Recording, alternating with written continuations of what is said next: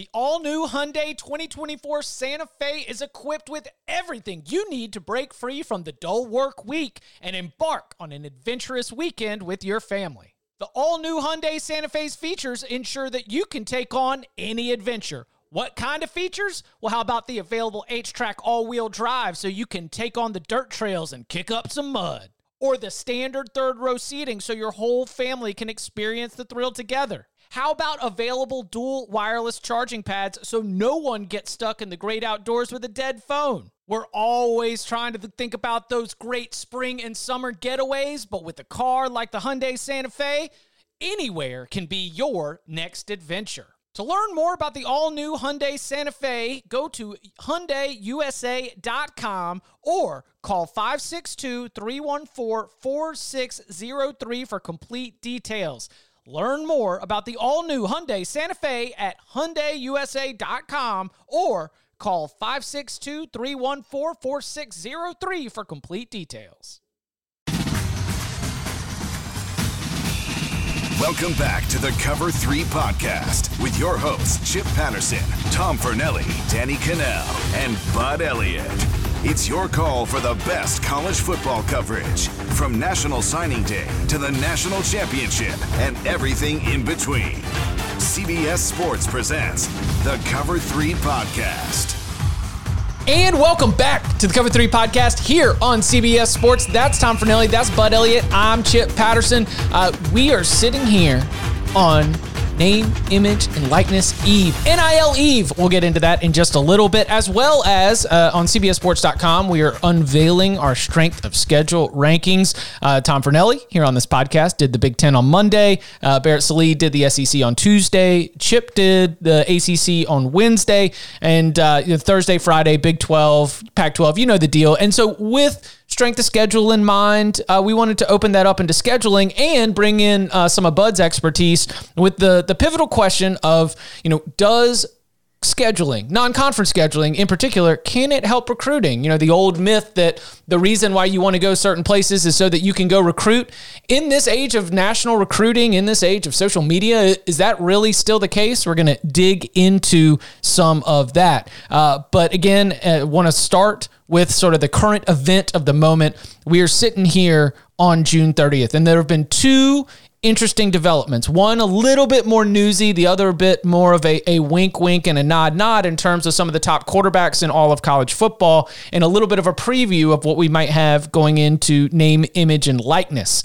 The first of which is that Graham Mertz has filed a trademark application for his own logo. He is going to be a brand. He has a little design, and he is going to be the owner of that. And that means that apparel that is sold with the Graham Mertz official logo, that's going to be something that he can use to profit off his name, image, and likeness. We've already seen reporting about the trademark application. The other one, again, I said, is a little bit more of a wink, wink, and nod, nod. We've got a interesting tweet from Clemson quarterback DJ Uiagalelei. He says, thank you. I'm paraphrasing here. It's off the top of my head.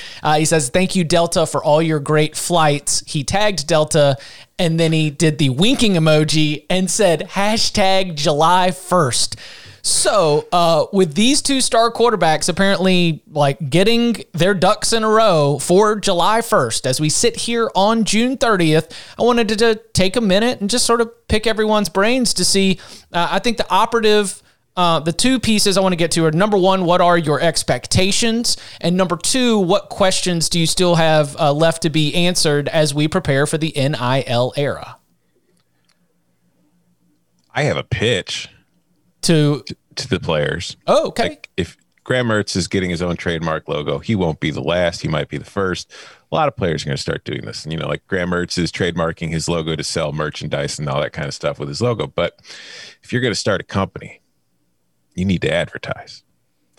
And I'm thinking Graham Mertz or any other player with a logo, what you need to do is you need to pay the members of the Cover 3 Podcast to wear your gear on the air. You see that Tampa Bay logo behind Bud right now? That could be a Graham Mertz logo. It doesn't have to be Tampa Bay. So, get in touch with Cover 3. If you're an athlete on July 1st, hit us up, slide in the DMs, get at us on Twitter, email us, whatever you got to do. And let's talk deals. Let's talk some business. You want us to wear your stuff? Let us know. We're open for business, man. I'm definitely all about that. I I am interested in how much some of these kids will make. I think that the best players, the numbers are going to surprise people, that they're going to be much higher than anticipated. Also, some of the female athletes who have really big Instagram followings, whether they're good or not at their sport, are going to get some really big money because the advertisers don't really care. They just care about your follower count and what your engagement is. And some of the engagement for some of these posts is pretty damn high. But I also, I know of a school out there, and a buddy of mine is a booster, and he owns a couple of businesses, and somebody reached out and, hey, they're open for endorsements and appearance fees and all this stuff. And guys like, how much? And they said like $1,500 a month. And he's like, dude, we suck. Like there's nobody on this team who anybody recognizes. Like that's not worth it to me. But some people, it is worth it as an advertiser or as a supporter of the school, right? You may want to throw some money at somebody who doesn't really have great market value, but what is market value anyway? It's basically what the market will pay you. Mm-hmm. And I think that the schools are going to be taking, because the legislation is expected to be approved later today, this temporary allowance for athletes to profit off their name, image, and likeness from the NCAA.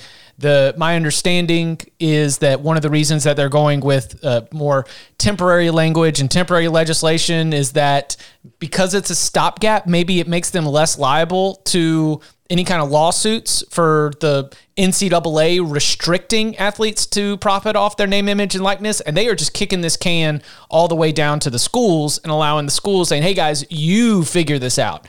And so correct me if I'm wrong, but I do not think that we will have a database for name, image, and likeness. This is going to have to be stuff that's going to be reported out. I don't think we've got a clearinghouse where schools can say, you can do that, you can't do that. My understanding is that all of those issues, the NCAA has basically said, hands off. No, we're not even going to worry about that.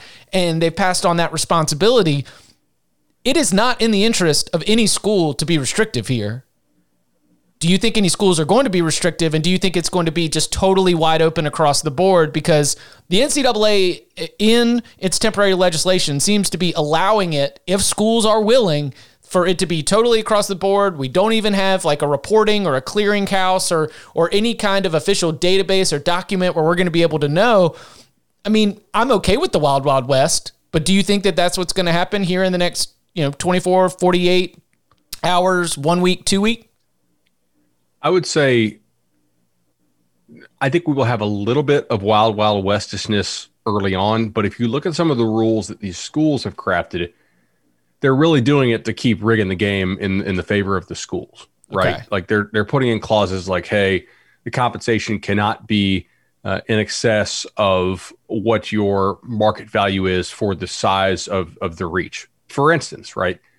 Let's say we at the Cover 3 Podcast, a good podcast number is, like 35 CPM.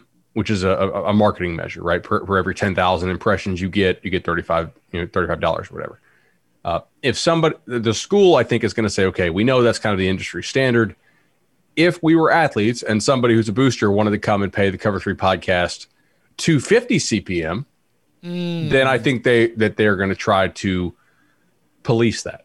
My personal opinion here is that they shouldn't try to police this at all, and they should just get the hell out of the way and let the market decide. But it's the schools, and they invented the term student athlete 70 years ago now to try to keep all the money to themselves. I'm sure they're going to try to fight like crazy to not have a lot of money flowing to the players that could be going to the schools. And also to give listeners who might not realize, Bud, you mentioned the top players are probably going to get more money than a lot of people might think. I got an email today from a PR company that's the Instagram rich list. Okay. And now it's based on celebrities, athletes on Instagram, how much money they can get per post based on how much of their followers. Now, keep in mind, the names of these people are bigger, but if you look at somebody like The Rock, who has 247 million followers, he can get 1.5 million per post just for, putting on his Instagram, hey, I love this. So if you try to extrapolate that down to a DJ Uiagalelei who has about 70,000 followers on Instagram, maybe not the same exact rate, but he could probably get around $750 to $1,000 per post based off of the rates of what they're getting. So even if that's not like, you know, life-changing money, that's still, if you can get $750 just for saying, hey, I like to drink this color Gatorade, that's pretty good for a college kid. And if you do that repeatedly and you get a bunch of different companies doing it, there's some actual money that some of these kids are going to be able to make.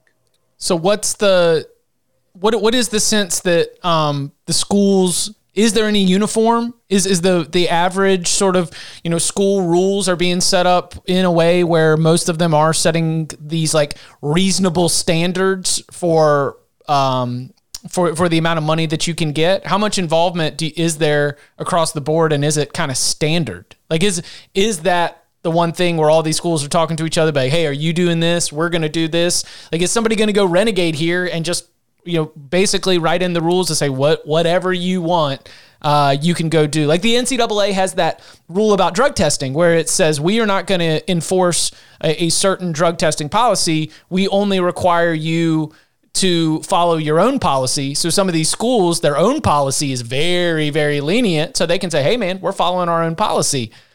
Is it going to be maybe a little bit closer to that?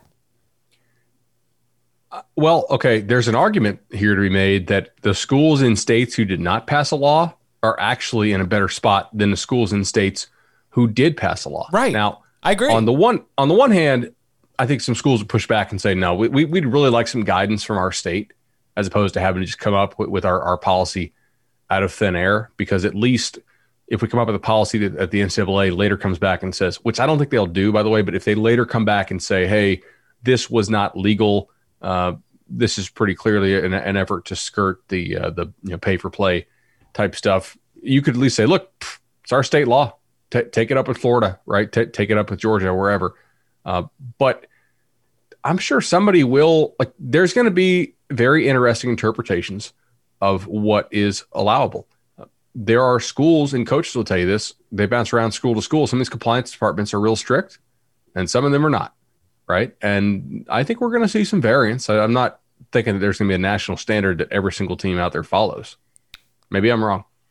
Do you think that... Oh, go ahead.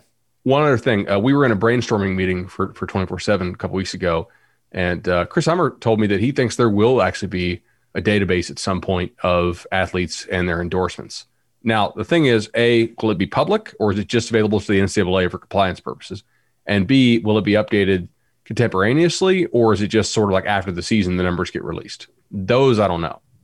So, and when do you think that DJ Uiagalelei is about to unveil a Delta sponsorship?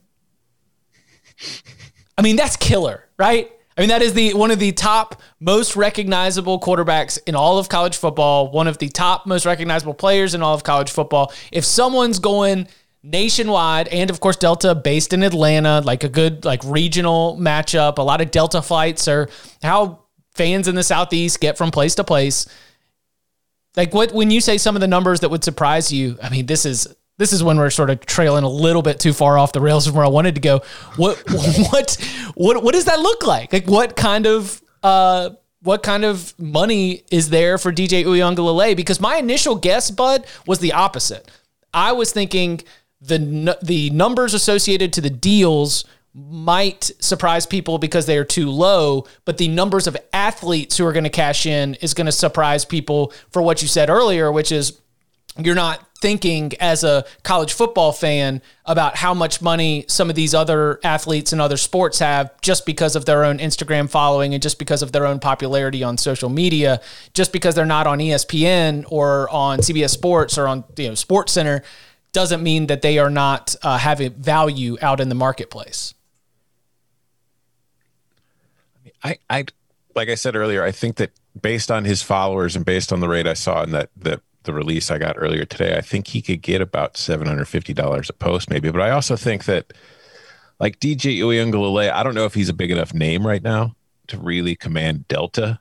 Like maybe as the season goes on, if he's in the, I mean, Heisman is he race, shooting his shot? Like, is yeah, I think he's just shooting his shot right now. But I'm saying as the season goes on, and like if Clemson's competing for a national title and he's in the Heisman race, I think that's when he'll be able to more, you know, strongly capitalize on his name and his image and his likeness.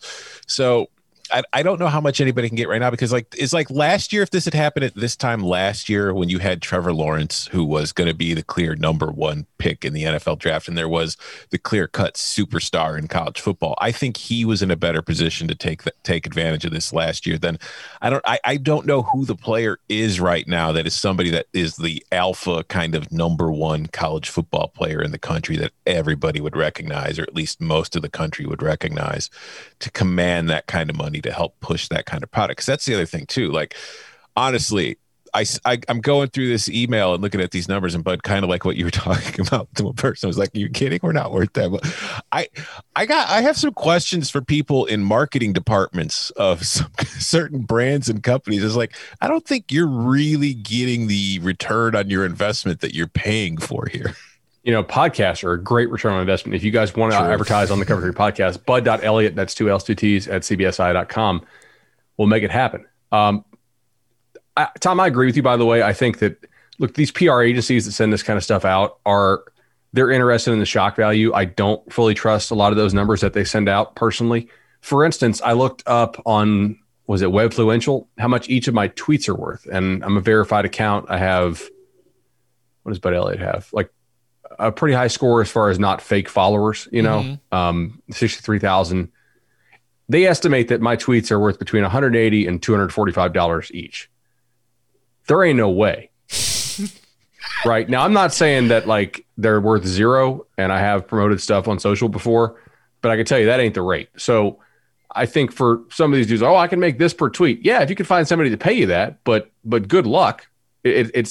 There's this sort of fallacy that, okay, if I tweet this many times and I have this rate, first of all, the more you post, the less likely that you are to, you know, have each individual post emphasized. So that decreases the value some. And you also need to actually have a recognizable name, I believe, or at least a recognizable following. For instance, Evan Stewart, right, is a 5-star receiver out of Texas. He has over 2 million TikTok followers right now.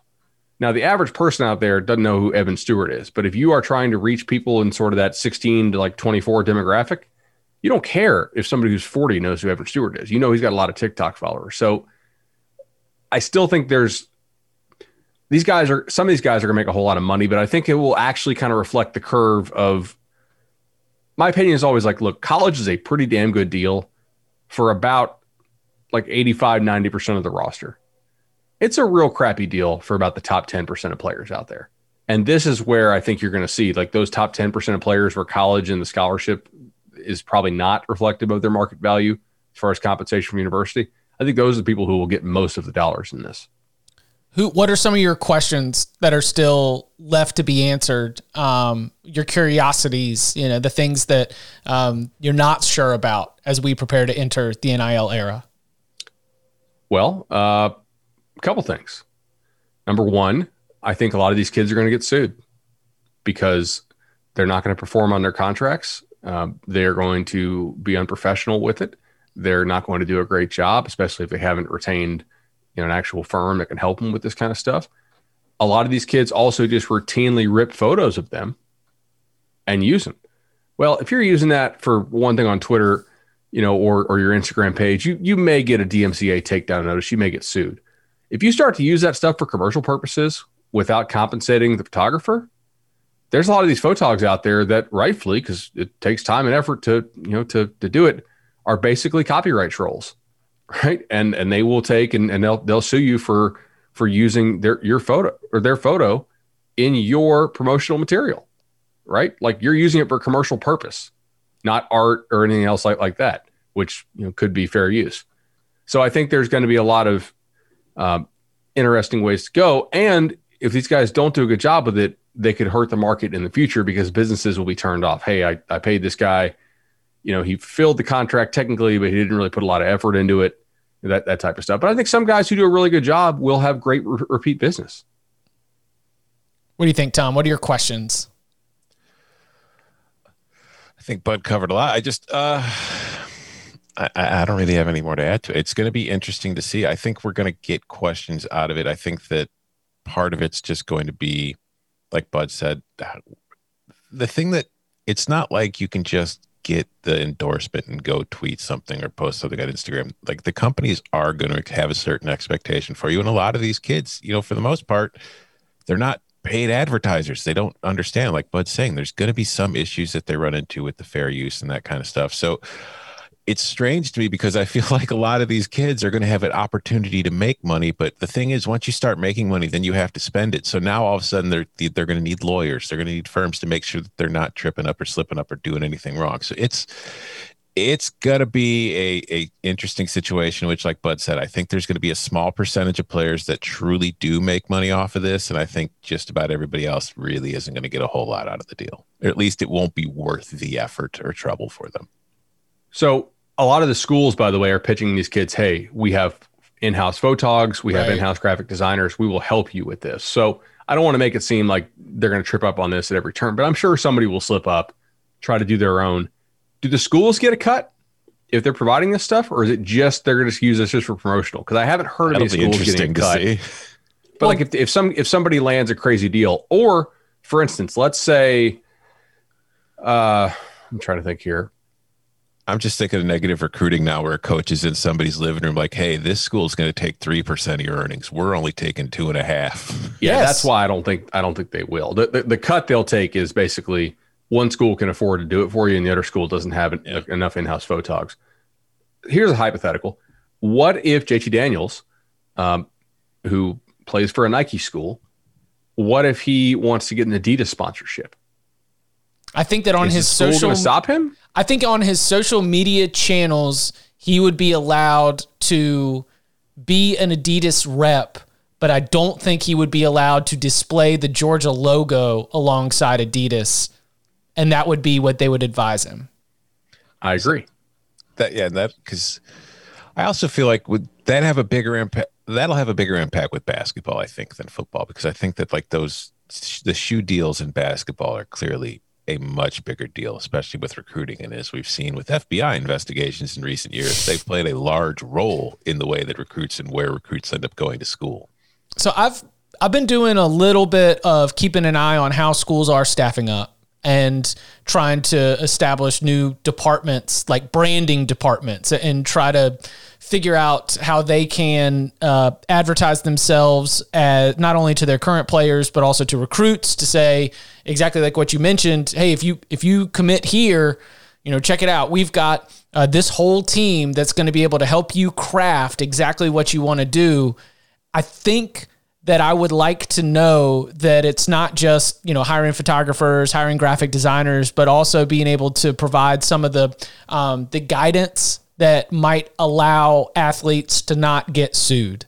That is my biggest question, and that is my biggest concern, is what are the schools going to do to be able to help? And they're not going to be incentivized necessarily to help a lot. I mean, you don't want your player to be sued, but if you're not getting a cut and you're running low on resources and you're thin, and if it's between working on this little side project for JT Daniels or putting together the highlight hype film that needs to be tweeted out on Thursday at 9 a.m., I'm very interested to see how all of a sudden this big load of work is going to end up getting split up between athletic departments that are already on a little bit of a resource crunch. Here's another question for you. Like, if schools are setting up all these branding stuff to, you know, educate the players, do you get course credit? If you're going to like a branding course, yes, you can get credit for that. Yeah. Like we saw Florida State already has, I think, 3 courses that you'll get course credit for. So that's like, and which for Florida State is like, going to see a whole lot of marketing majors in the future here. I mean, they already have a big marketing and advertising school. So for the communications department. So yeah. So basically the old, like, hire an intern to be able to get stuff done because it's free work and it's exchanged for course credit. Now all of a sudden that just becomes the answer to my question about the resources. It's like, how do we... Oh, no, Chip, I misunderstood. I thought you meant do the athletes get course credit for learning about marketing? Because at Florida State, they do. Oh. Yeah, that's what I meant too. Yeah. Yeah. Respect. Like, I feel like if you're making them go to classes now and then on top of other classes, you should probably be giving them credit for it. I was thinking about the, like, within the athletic department and the graphic design department, the people that are paid now all of a sudden, hopefully all have a team of interns that are students and getting course credit, because then, I mean, listen, it's college athletics. They find ways to get free labor anywhere you can get it. That certainly seems like a spot. Course credit economy here. Yes. So I've got one for you. And I think NIL is actually really good. I think despite the potential pitfalls of this, yeah, they're going to pay taxes. Guess what? Cool. Pay some taxes. Glad you guys are making money. Might have to have a lawyer. Awesome. Who hasn't had to have a lawyer at some point in their life? Do you think fans care about this? No. Yeah. Like, I got to tell you, I've seen the numbers on this as far as like Google Analytics and what our traffic looks like. I think it's going to be a curiosity initially. Mm-hmm. I think they really care about it to the extent that it helps them in recruiting. But man, like, do NBA fans, I don't watch NBA much except for the playoffs. Do they care when like the 20th or 40th best player in the NBA gets a new shoe deal? No. Like, they don't care, right? Like, this is a thing we're going to talk about. Unless the shoes are stupid looking, and then they will get roasted. Right. Hilarious commercials, really cool, well done commercials, funky products that you would not expect a kid to endorse, anything like that. You know, like Steve Spurrier selling, you know, fertilizer, or, you know, Bear Bryant selling potato chips, something like that. Like some iconic, you know, potentially funny ones that are awkward. Like that we'll talk about. I just don't think, or huge round numbers. Like, it was a big deal when the first coach got $1 million contract, right? It'll probably be a pretty big deal when the first NIL kid gets 100 G's, you know? Yeah, it's like, I feel like NIL is another one of those topics where the college football and college sports media is far more interested in it than the actual college sports fan. To me, it's like NCAA violations. Like, I feel like there's a bunch of media outlets that really care water carriers for the NCAA. Yeah, that really care about NCAA violations, where the average fan is like, I don't care. I just want to watch the game and know if my team's going to win. Well, it's weird when caring about journalism butts up against caring about the athletes. Yeah. All right, I'll put it. We can sort of bring it home on this. I was told by all the water carriers and by everybody trying to preserve the old system that there would be all these unintended consequences, and that it would be the end of college sports as we knew it. And as we sit here on June 30th, it doesn't seem like people are panicking. It kind of seems like we're just all moving forward. So anything that was drawn up was boogeyman, straw man, whatever you want to call it. And whatever unintended consequences there are, my argument against it was like, well, fine, let's see what they are. And then we'll address it. And then we'll adapt. And then we'll try to continue to create an environment that can work for as many people as possible who are investing their own time and effort into creating college sports and all the revenue that is generated around it. Like, I don't hear people kicking and screaming, being like, this is going to be terrible. But that's what they told us a year ago. You know, that's what they told us 6 months ago. They told us that this is going to be awful for college sports. And they are interestingly silent as we approach the deadline right here on July 1st with, I believe, 11 or 12 states passing NIL laws that will take effect here either on July 1st or later this month.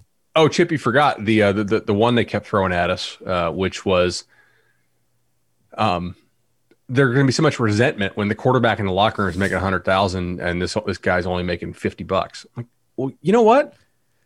Do you think there's more resentment there, or more resentment when a head coach makes $7 million and you make $0? Like, yes, some of these guys think these assistant coaches are morons, right? And some of them honestly are there just because they're good at recruiting. And like, when it comes next time to coach, like, you know, like I knew of a guy who the players went to the head coach and said, hey, can you please take this assistant off special teams? Like, the guy literally just does not know what he's doing. And they did. Like, do you think they resent that guy more for making $650 or the quarterback who's getting a couple extra thousand? I mean, this will divide locker rooms. Yeah. Like, do you think MLB players, does the guy making the league minimum, just got called up from AAA as an injury replacement, does he resent Mike Trout for making 40? But does it screw up the locker room? No. Like, keep your resentment to yourself. Guess what? Like, if you're not good enough, you're not good enough. Be happy you're on the team. Yeah. Be Mike Trout. You'll get the money. Right. There's all these little like fake arguments that if you take half a second or if you have more than 240 characters, you can just destroy. And you know what? Like, to be fair, like the player that will care is a player that was already going to be pissed about something else anyway. Yeah. I was thinking that there's already, it's not an equitable locker room. Yeah. But even if we're just talking about social capital, right? It just, who, I mean, 18 to 22 year olds, like you care a lot about social capital and the quarterback's got more than you do. Sorry, bruh. You're just a dumb offensive lineman. Go hit something. Hey, those dumb offensive linemen can really come in handy when things get wild out there at the bar. Offensive linemen are the smartest players on the team. That's true. Let's be real. They have to know every single play. That's true. Coming up on the other side, starting to take a look at non-conference scheduling and whether the old belief that being able to build your non-conference schedule around recruiting, whether that is still holding up in the modern recruiting era, getting into that and more next. Say goodbye to busted brackets because FanDuel lets you bet on every game in the tourney. Whether you're betting on a big upset or a one seed, it's time to go dancing on America's #1 sportsbook. And right now, new customers get $200 in bonus bets if your first $5 bet wins.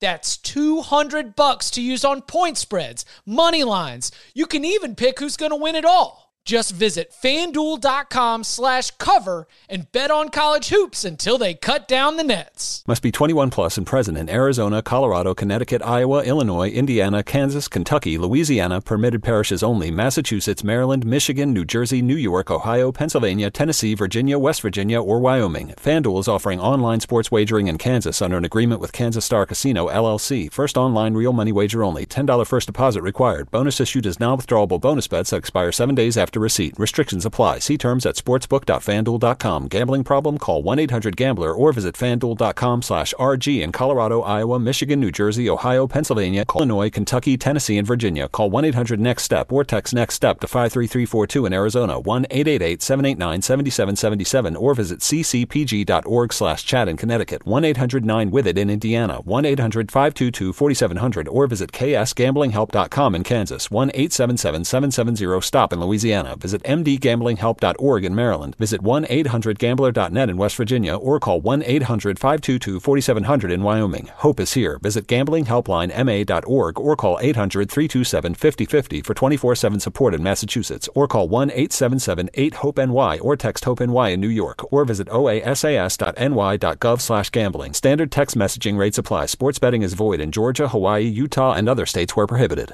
Robert Half research indicates 9 out of 10 hiring managers are having difficulty hiring.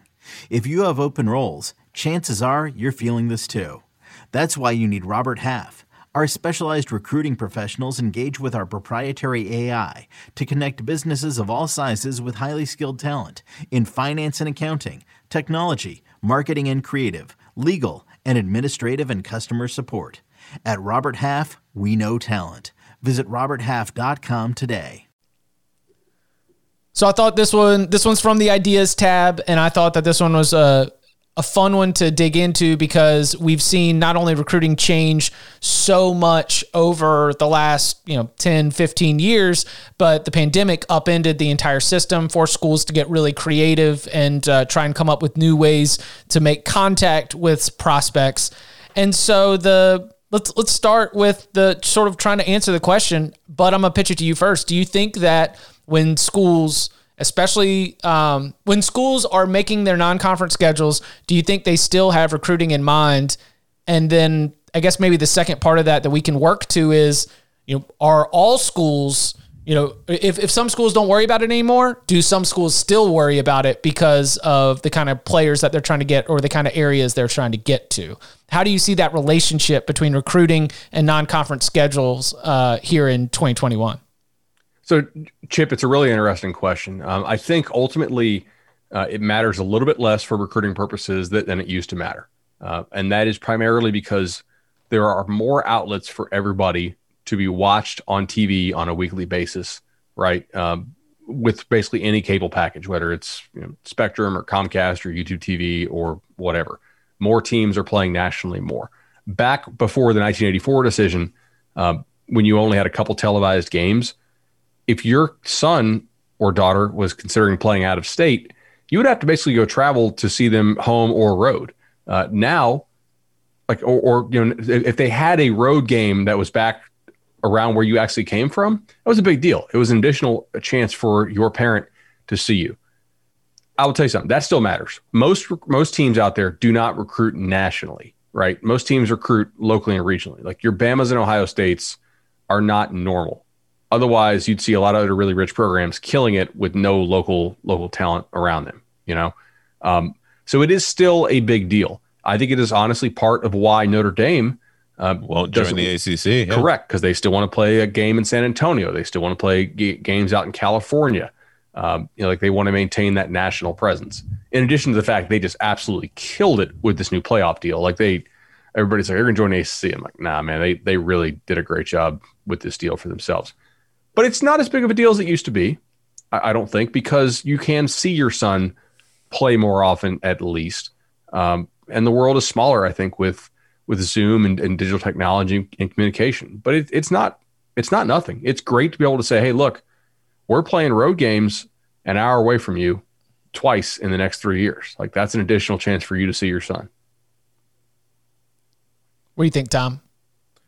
Yeah, I think it still plays a role, like Bud says. I don't think it plays as much of a role because, like Bud said, with television and all that stuff. But going back to the Notre Dame thing with anybody, if you're a Midwest team and you're recruiting a California kid, like having a game scheduled out on the West Coast is going to be attractive. It's not going to be a deciding factor for any player, but it is something that I think impacts it. But I do think that as time goes on and the technology continues to evolve and the playoff becomes a bigger deal, I think that most programs and schools aren't going to be looking at it as much of, well, you know, we need to do this to help get these, you know, make recruits happy as a recruiting pitch. It's going to be, we just need to play these games to help ensure our ability to get the playoff and then get that money.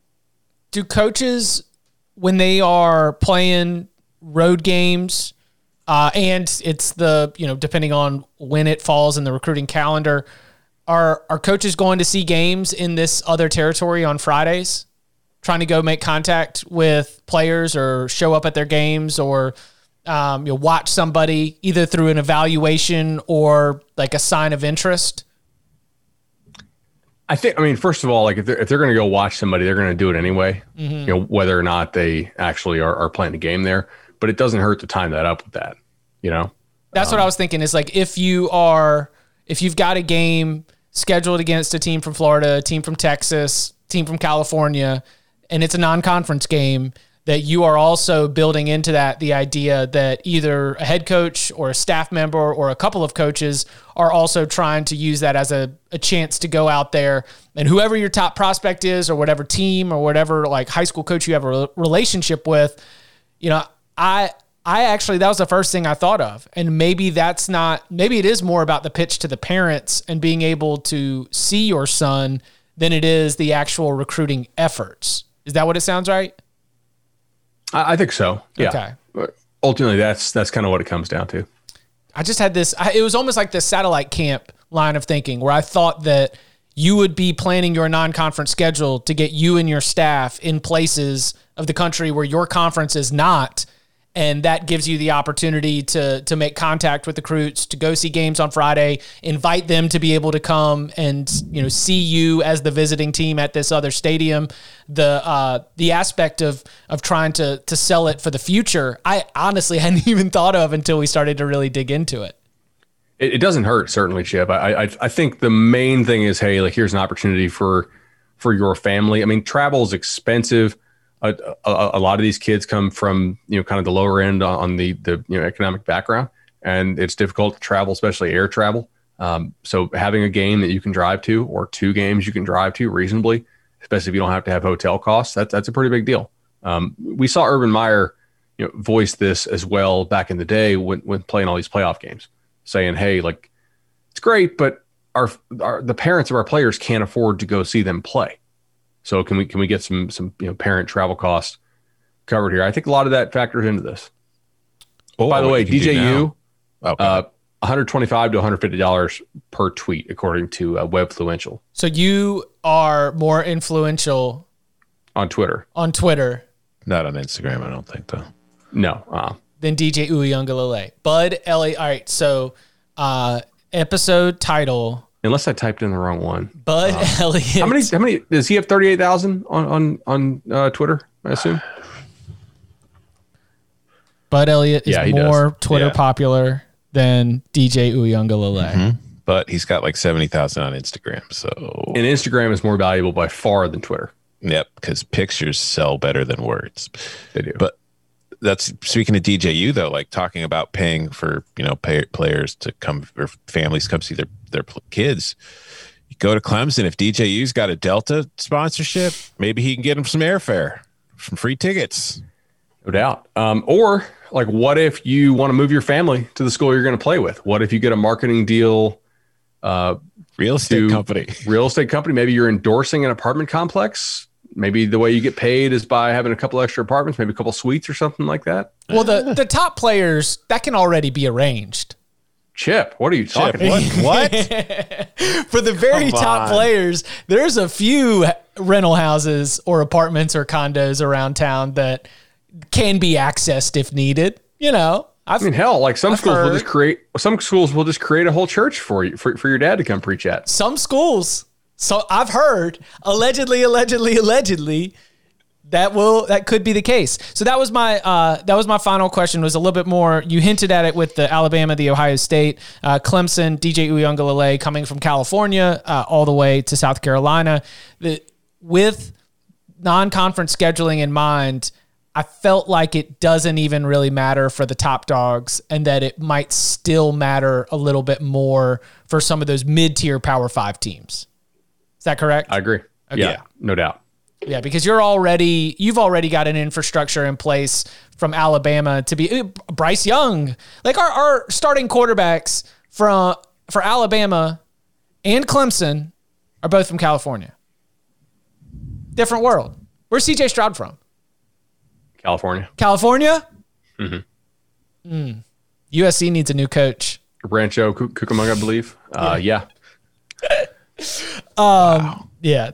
Poor Clay Helton. This is why, by the way, I jumped USC with that first pick for the draft. If everybody, or was it mailbag? I think we had. It was a good segment. It was the mailbag. If everybody was at their peak efficiency all at the same time, who ends up winning the national championship?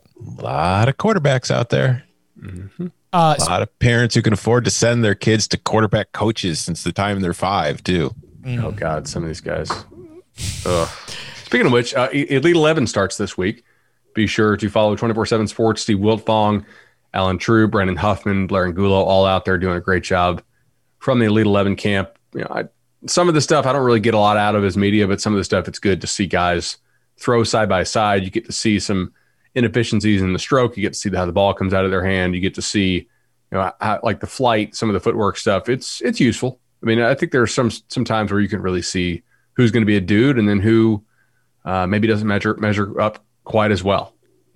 You have previously mentioned Quinn Ewers. You are very, very high on. You even wanted to pick him for your room in the quarterback draft to try and build out for the future. But and he's committed to Ohio State. When you look at some of the other quarterbacks that are going to be there, Walker Howard, an LSU commit, Ty Simpson, commit to Alabama. We talked about Simpson here after his commitment. Connor Wegman, Cade Klubnik, who's committed to Clemson, A.J. Duffy, who's committed to Florida State, Malik Murphy. Who stands out as someone that you are interested to get the feedback on from that in-person analysis? So, obviously, like, it's always good to see yours, just like it was always good to see Trevor, just to confirm, like, he's still the dude. We have him as the number one player in the country, regardless of position. I've recently seen Walker Howard and A.J. Duffy. So, like, those guys, we had, I think, 6 guys at the Elite 11, and those two were the two who stood out to me the most. Howard is committed to LSU. Duffy is from Cali, but transferred to IMG to play in Bradenton. He's committed to FSU. I want to see how Malik Murphy does out there, the Texas commit. That was something interesting. If you recall, when Steve Sarkisian got to Texas, the discussion was, is he going to go after Quinn Ewers? Is he going to be able to make that pitch? And ultimately, he decided pretty early on in the process to not mess with that and to go with Malik Murphy out of California, plays for Sarah High, obviously a big-time powerhouse. And there's a couple other guys on this list who I'm interested to see how they do.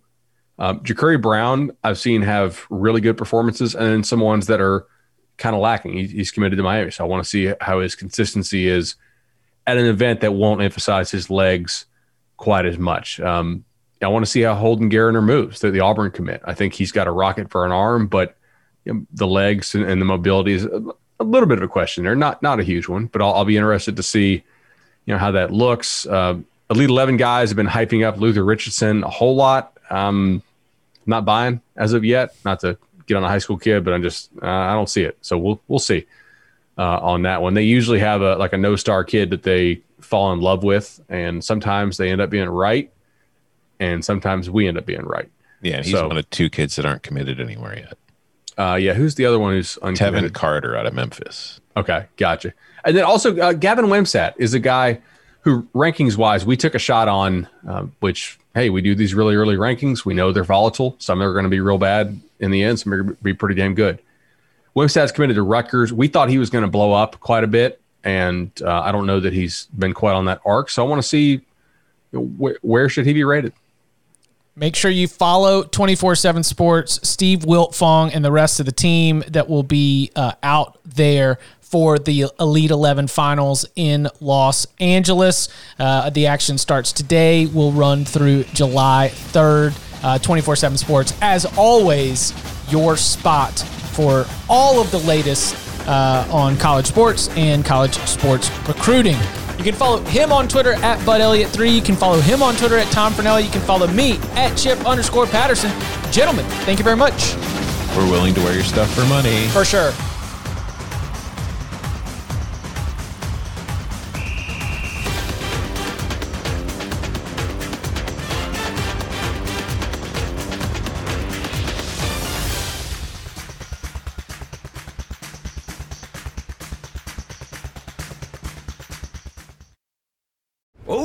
Winter here.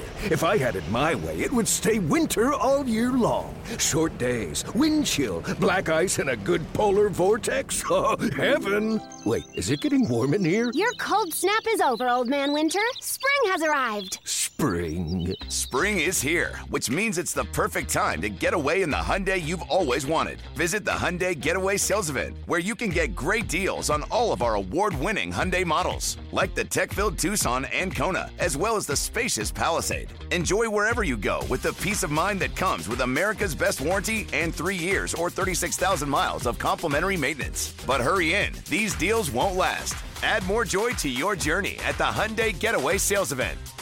Now get 0% APR or up to $1,500 bonus cash on the Hyundai Tucson. Now, during the Hyundai Getaway Sales Event. Offers end soon. Call 562-314-4603 for details.